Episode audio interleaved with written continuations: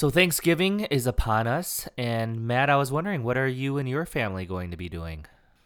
Uh, once again, our family will be hosting Thanksgiving. Uh, my wife and I enjoy uh, both entertaining and also hosting people at our house because we don't have to pack up four kids and bring them bring them anywhere else. And uh, and I love making the turkey, so I will be elbow deep in a turkey, and uh, and it'll be great. What about you, Zach? Well, I'll just say to our listeners that I have been the beneficiary of this hospitality at the Reichert household, and it is it is not to be missed. So, and in fact, the last time you were here, we made a turkey. Yeah, that's that's true. And I guess um, I just uh, inadvertently invited the entire podcast listening universe to your house. I'm gonna wait to release this till Friday. um, Natalie and I are also going to be hosting. Uh, Natalie's parents are going to be coming into town. Natalie and I just recently moved to Frederick, Maryland, and this will be our first uh, relatives coming to see our new place. Um, we live in downtown Frederick, which is really cool, and um, yeah, we're just excited to have uh, guests for the first time and to just kind of relax this week. That'll be great. Yeah. Now, when when we were programming out the year, I remember us talking about, you know, what do we what do we do for Thanksgiving, especially knowing that Thanksgiving week is the same week as the feast of Saint Cecilia. And I think we made the right choice and picked the right song for our episode today. I think so too. You know, looking at all the songs and the text, you know, trying to find a, a song that kind of has the message of Thanksgiving. Um, something, you know, also, you know, this being the feast day of Saint Cecilia coming up. Um, a song that, you know, it just really feels good to sing as well, you know. I, I, I think, you know, this hits the mark. I agree. So please open your hymnals to You Are All We Have.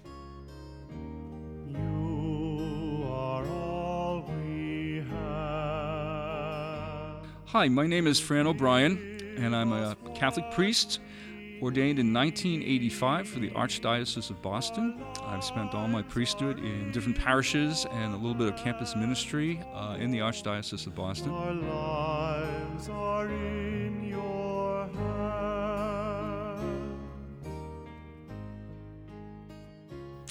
You Are All We Have is, is one of the first songs that uh, I kind of let out into the world. I've been writing since I was in, in high school and uh, during seminary time as well. And, and, during the seminary time, we, we did a lot of my music. And uh, it wasn't really until I got into my first years as uh, a priest in a, a, parish in Cambridge, Massachusetts, that I really started to, to write um, seriously. And I think it all stemmed from my uh, my pastoral experience. It's kind of a way that, that I process that, and it's also a way um, to help my my musicality kind of grow with the particular parish I'm, I'm with. But you are all we have is, is kind of unique. That a friend of mine, um, who's a music was a music director, is still a pastoral minister, Joanne Mercier, uh, was having uh, David Haas for a couple uh, a couple of days. This was way back in I think 1988 or 1989. You know when David had hair and all that kind of thing. Um, so anyway, she asked me to write a couple of pieces, and she did. That's all she gave me. She said it's going to be a prayer service, and uh, I had about three months to do it. So naturally, I waited until you know the last possible minute. And uh, I don't remember if she kind of wanted a Psalm 16 setting or not, but that's kind of what I, I kind of uh, chose. And uh, I think the, the refrain of it was, was pretty easy to come by, and the verses were, were pretty difficult to write. And uh, two weeks before, I said to her, You know, gee, I, I have something, but I'm not really sure if it's if it's going to fly. So uh, I, I think of it kind of as a cut and paste job. So she listened to it and said, if that's your cut and paste jobs, it's pretty good. Um, so we did it. The first time it was done was done by David Haas. The first time you have something out there when David sings it, you know, that's kind of a that's kind of nerve wracking. Number one, but it's also kind of a great thing. And David liked it very much, and um, he took it to GIA and um, somehow he twisted their arm and they agreed to put it on his um, Who Calls You by Name, Volume 2, uh, music for the uh, RCIA. And um, I'll never forget the first time he gave me a rough copy of it. It was in the days of cassettes, and it was at a, a National Pastor Musicians gathering. And he said, I got something for you here. It's just rough, it hasn't been mixed yet. And I must have played that darn thing 150 times during that week. Just that, wow, you know, this is my music out there. Um, and then from there, uh, it kind of took on a life of its, of its own, really. Um, and to this day, it's still one of those pieces that people uh, come up and say, you know, how much that means to them when they were going through a difficult time or something uh, of that nature. You know, I'm sure all of the composers you've spoken to say the same thing, and uh, you know, oftentimes it's maybe the songs that we uh, we don't think are, are are really connecting with people that somehow on some level really do. Um, it's kind of the same with preaching. Uh, you know, as a preacher, you can put together what you think is a bang up job and you hear crickets. Uh, but then it might be a day when you're feeling off or things aren't, you know, I didn't want to say it that way. And people will, you know, come up to you and say, I needed that today. Um, and I think with liturgical music, you know, there's so much of that. I needed that today. And that's great. But on the other hand, you know, this is corporate worship we're talking about too. And in in a sense, that's great if you felt that as a person. But how did you feel it in the community? What did this mean to you in the community?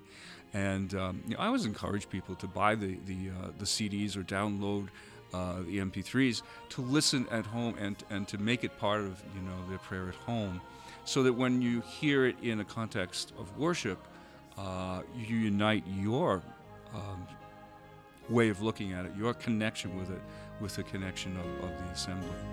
You are near, the God I see.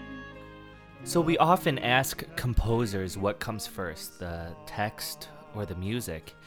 And I believe that Fran O'Brien was our first uh, composer who actually said that he really conceives both of them together. And I think that that is actually um, readily apparent in just how he sets the verses of You Are All We Have.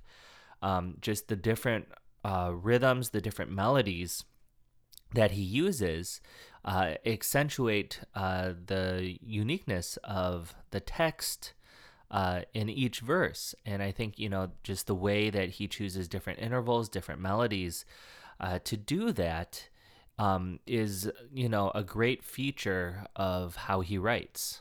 In, in that particular piece, you are all we have. Um, I set each verse uh, with a diff- different melody. Oftentimes, you know, we we we see. Um, even if it's done in a lyrical style, uh, the same melodic material for all verses.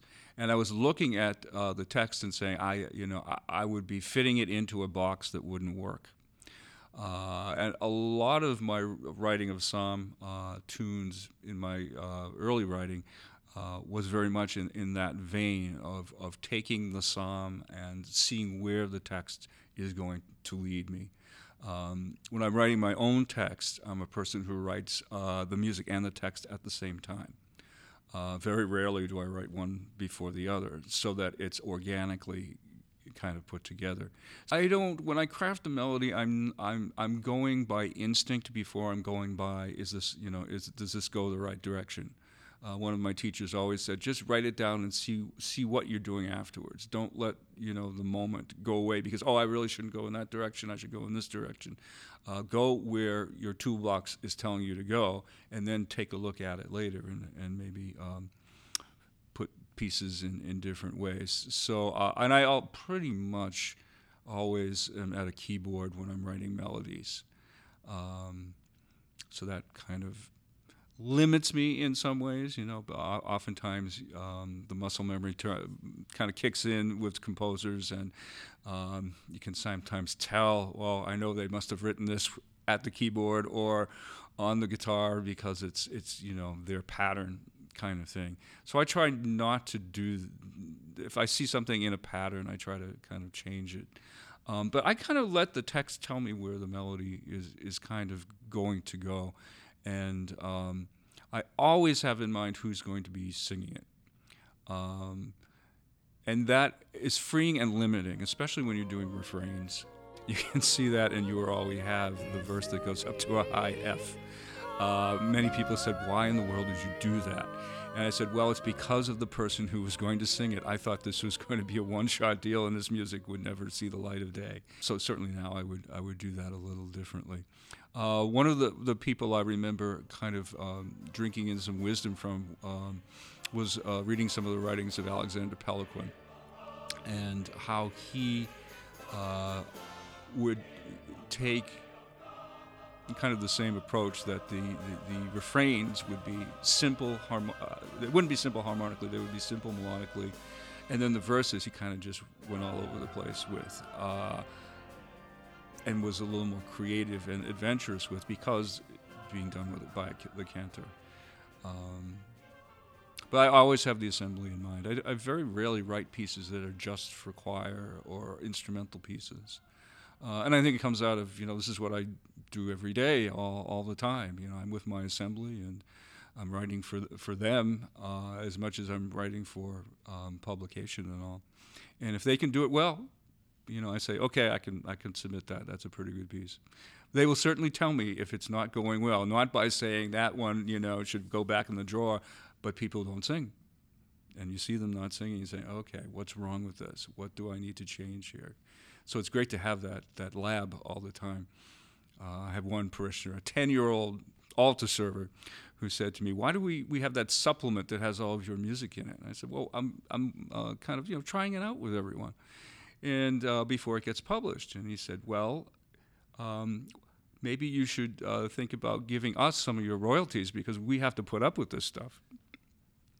Which was uh, I thought was very good. I'll give him the half a penny that I'll probably uh, give to everyone because you don't uh, write liturgical music for anything but the passion that is there within you for, for liturgy and for, for sung liturgy. When we first sat down with Fran, even before the tape was rolling, uh, my first questions to him is what has he seen lately and um, we both understand that to be in reference to um, broadway musicals uh, we both um, quite enjoy um, Broadway and musical theater. Um, and I think that informs a lot of how uh, Father Fran uh, writes. Uh, just his approach to melody, the way that he pairs melody with text, the way a melody sings. And I think all those things are apparent in this song. I will also tell our listeners that it was during this conversation that Zach Stachowski said he thought Hamilton was overrated. and I I will stand by that. I, have, I will defend it to all of our listeners. I have the tape to prove Alexander Hamilton. My name is Alexander Hamilton. If you would like to hear Zach try and explain himself regarding his views towards Hamilton, uh, please listen all the way through to the end of this episode, and uh, he'll try his best. Yeah, it is something I'm specifically thinking thinking about. Um, uh, I, not that I'm trying to do text painting all the time, but uh, I'm trying to fit the text to to the melody well, and I will, you know, uh, sweat over half a measure for for days on end, uh, and try different things, and then come back to whatever I thought would be uh, able to convey the text the best. Um, I think that comes uh, from uh, another uh, composer that, that uh, I enjoy his work, uh, Stephen Sondheim. Always writes for what he wants the voice to do. Uh, if you listen to good Sondheim, there's very few interpretations of it. he, he even writes the breaths in. There may be only one breath every 135 bars, but he writes them in. he knows how to write for singers to be able to convey the text. Um, especially with the new translation of the Mass that we've had for a few years now, um, it's taken a lot of time to understand how to convey that text. Uh, if you notice, some of the earlier masses uh, that came out right at the change really didn't take off because I don't think composers had enough time to let that to let the text live within them and to sink in. And after hearing something one way for years and years and years, you, your writing style goes to maybe that particular way of shaping a phrase. Uh, especially with the Gloria, it's a very different way of shaping phrases now. So text for me is always what what leads to melody.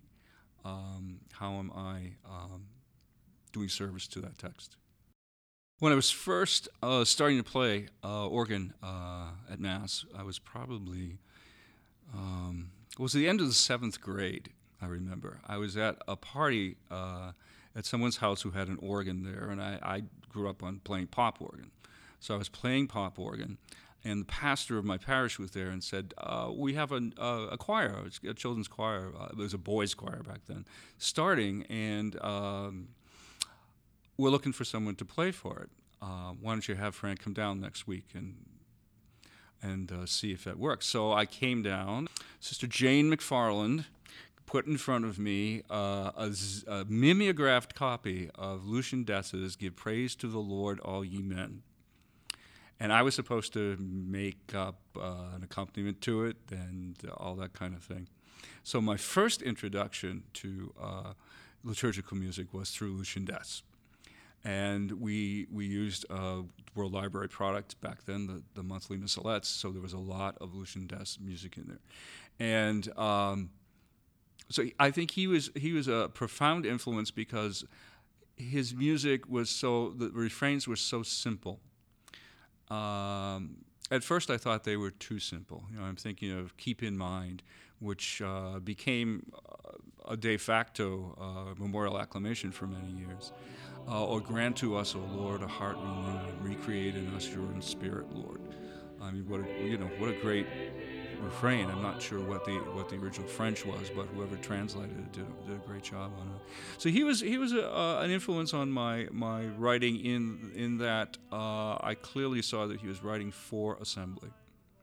Uh, then that was very important. Um, and then, of course, St. Louis Jesuits. Um,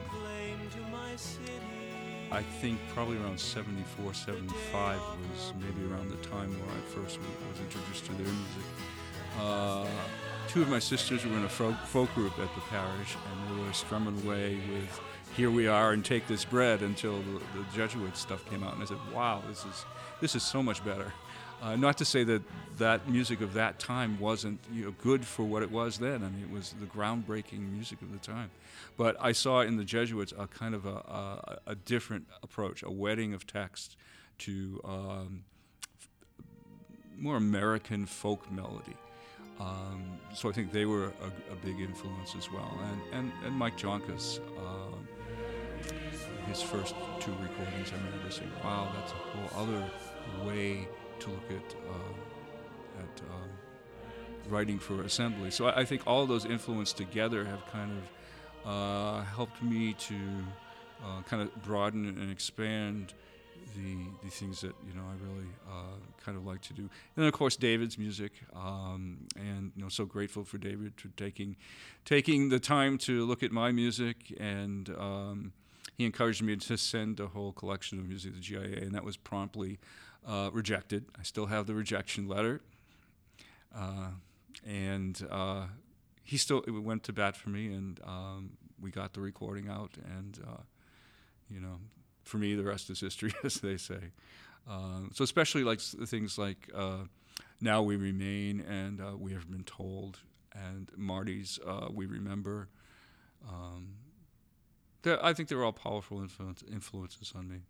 Fran O'Brien is an interesting example of a composer for a variety of reasons, but not least of which because he is a ordained priest in parish ministry. And so he's writing for a, a regular parish congregation uh, not at the diocesan level or not for a religious congregation.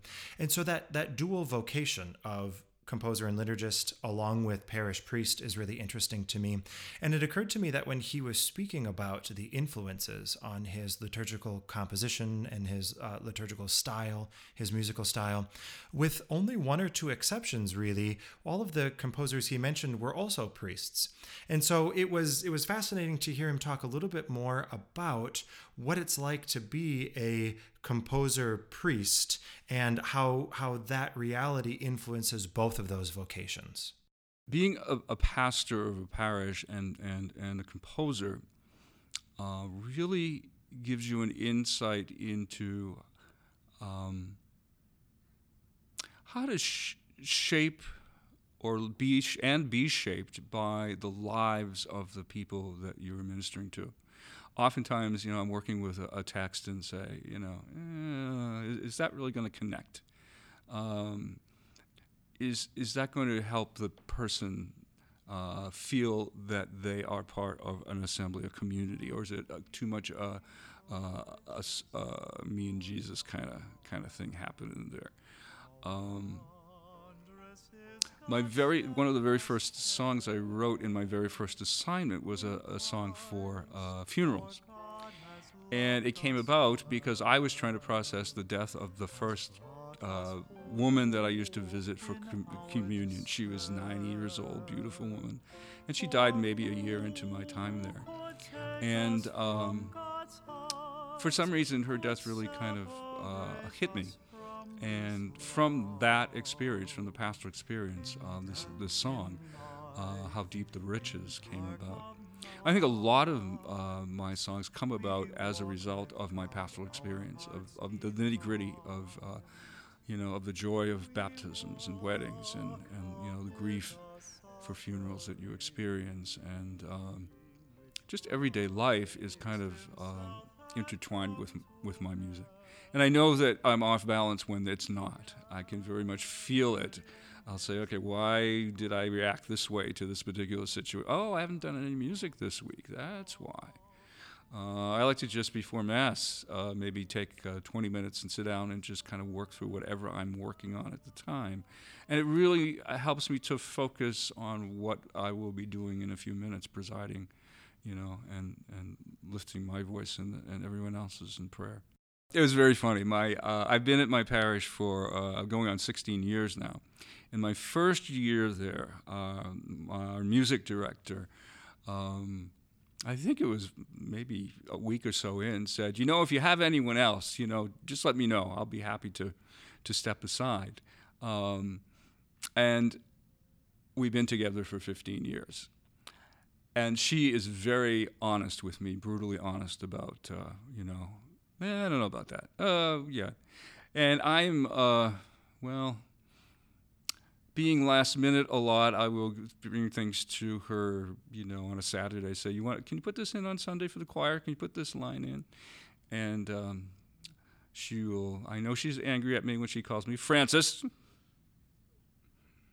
Uh, so I'll say, okay, we'll hold back on that. Um, but we've had a great relationship in 15 years, and we she and I and our choir director kind of sit down and plan out the seasons together. Um, so I've had uh, a wonderful relationship. But I know that uh, people who, accompanists and cantors who I've worked with over the years, they get so nervous, you know, when I'm presiding because, you know, oh my God, I hope I do it right. Um, and, you know, I've heard it all, so it, it doesn't really kind of uh, you know, faze me when I hear something. um, my favorite was in my first parish. I was trying out a communion song, and the refrain was in E, and it modulated to uh, the key of G in in the um, in the um, verse. It's a communion song, and the organist forgot to modulate. So the organist is playing an E, and the cantor is singing in G, and I'm distributing communion, and uh, I'm looking back at the cantor and I'm going, stop, stop. But they, they did it for probably five or six verses before she realized that she was not in the same key together. So, uh, what can you do? So, as we've mentioned, this episode is coming out during Thanksgiving week. So, perhaps if you are listening to us now, um, you are on your way to or from a family Thanksgiving. This week also marks the official beginning of the secular Christmas shopping season. And while we at Open Your Hymnal believe in the sanctity of Advent, uh, especially with conversing with Fran O'Brien, we're going to allow ourselves to slip a little bit into talking about some of his Christmas compositions. Yeah, I think, you know, many of us probably know uh, Father Fran's music through his Christmas compositions as well. I think, you know, we might even have a separate interview on those sometime in the future. But of course, uh, songs like Nativity Carol, uh, Wood of the Cradle, Sing Alleluia. Um, it's it's actually pretty amazing that you know he has you know, at least you know these three songs, original Christmas songs, uh, published in the Gather Hymnal. And and I would think for a contemporary composer, a living composer, to have that many Christmas songs must be remarkable, or or at least remarkable that someone would take on writing new Christmas music like that getting into the you know standard repertoire for christmas that's like the holy grail for a composer you know? Like if you can do it i mean it's it's an amazing thing because you know of course you know music directors are under the pressure of everyone who just wants to hear you know everyone's favorite christmas carols. And you know for um you know fran to have written not only one but a few songs that i, I would dare say are, are are somewhat standard um, now. Uh, it's it's it's quite a feat. I didn't start out to be, you know, the spirit of Christmas. It just sort of happened that way. Um, kind of every every year, I would I would sit down and say, well, let's let's let's do one or two for the choir this year, wherever I was, whatever parish. Um, and then I realized after a few years, my goodness, I have about 14 or 15 uh, I might as well, you know, put put them all together. And I probably, ha- I think on every collection that I've done, I've had at least one Christmas song or an Advent song.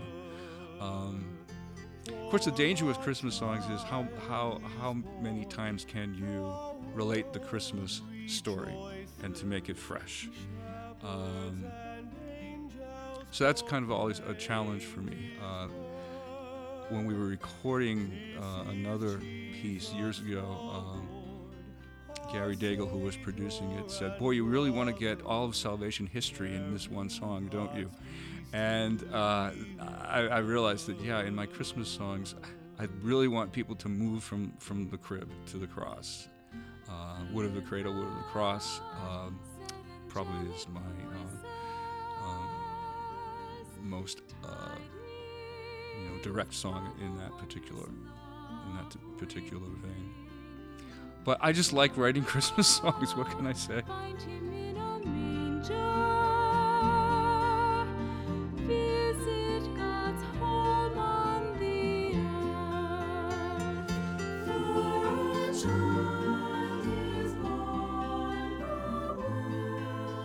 So, with this being the time of year it is, uh, we of course, you know, couldn't help ourselves and, you know, veered into talking a little bit about Christmas. But uh, back to the task at hand, I think You Are All We Have is a great song of Thanksgiving. And I think a great song of Thanksgiving for for us and for this podcast. Um, you know, when I think about how this venture started six months ago, um, and where we are today, never having imagined that um, we would be where we are, you know, I can't help but think about the text of Psalm 16, as Fran has said it in verse 2 you know, all good things that we have come from you. And, um, you know, Zach and I are both so grateful for all the composers that have spoken to us and for all of you who are listening.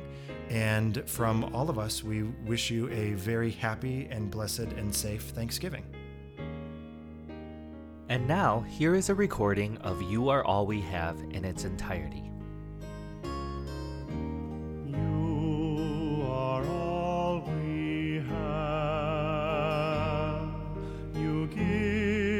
Us what we need. Our lives are in your hands, O oh Lord. Our lives are in your hands.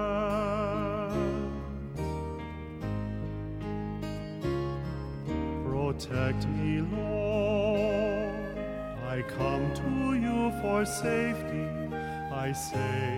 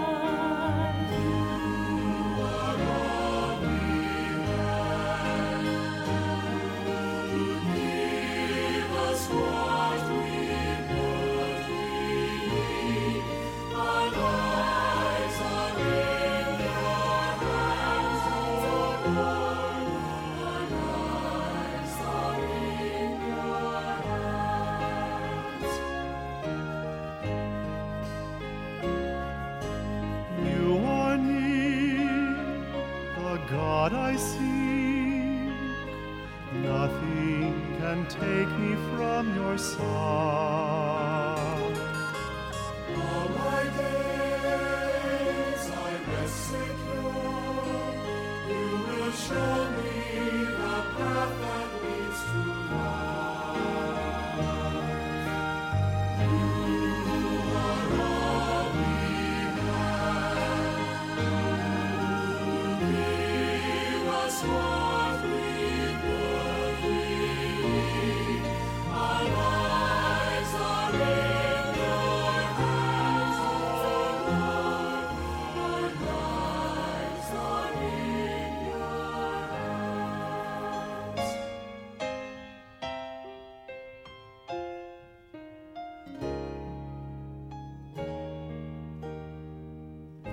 Thank you for listening to the Open Your Hymnal podcast. You Are All We Have is published by GIA Publications.